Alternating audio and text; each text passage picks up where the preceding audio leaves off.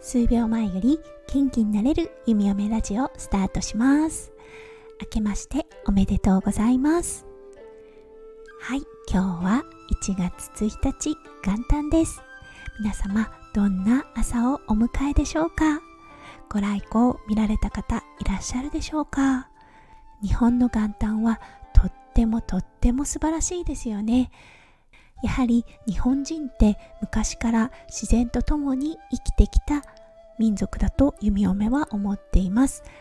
なので太陽に感謝する自然に感謝するっていうのがね本当にごくごく自然に身についている人が多いなと思っています。そういう中でのはい1月1日年始めっていうことでご来光を見られた方もいらっしゃるのではないでしょうか。はいそれでは改めまして明けましておめでとうございます。本年もどうぞ弓嫁ラジオをよろしくお願いいたします。はいということでね今日は元旦第1本目の配信ということになりますので今年の抱負について少しお話ししたいと思います。それでは今日新しい1年の始まりです。今日も元気に弓嫁ラジオスタートします。はい抱負ですね。皆さんはどんな風に年の初めに抱負を思い浮かべたり書き留めたりしていますか？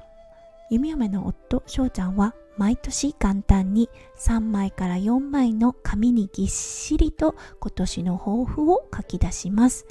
はい弓嫁もね今年は初めて弓嫁が普段使っているこのスタエフノートかなり分厚いノートとなりますがはいそこに今年の抱負を書き出していきたいと思います。そして一つのね抱負でもあるのですがこの分厚い分厚いノートを今年で終わらせたいと思っています。そしてね今年の終わりにこの最後のページに書いてある今年の抱負を見直してはい自分がどれだけ成長できたのかっていうのを確認したいな思っています。皆さんはどんなスタイルで抱負を思い描いているのでしょうか？うん、初詣の際に神様に今年の抱負を述べる方もいらっしゃいますよね。家族で習慣になっている方もいらっしゃると思います。はい。抱負は自分のものっていう風に捉えてる方自分のために書き出したりする方もいらっしゃいますよね。あとは宣言する方もいらっしゃると思います。SNS とかを使ってねどんな形であれこの1月1日元旦にね何らかの形で抱負を持つっていうことはとても素晴らしいことだと思います。そしてそこに引き寄せる力っていうのが必ず加わってきますのではいその方向にどんどんどんどん向かっていくと思いますので皆さんぜひこの元旦にね少し時間を割いて皆さんのスタイルで今年の抱負を思い描いてみてください。はい。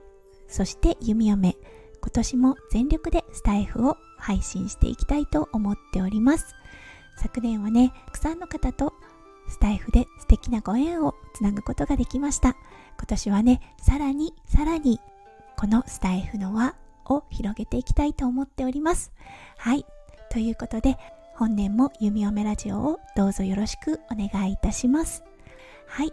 ということで、今年1年が皆さんね、健康でありますよう、そしてたくさんの笑顔がね、溢れる一年となりますよう、夢をめ心からお祈りさせていただきます。はい、最後まで聞いてくださってありがとうございました。それではまた明日お会いしましょう。数秒前より元気になれる弓嫁ラジオ、弓嫁でした。今年もよろしくお願いします。じゃあね、バイバーイ。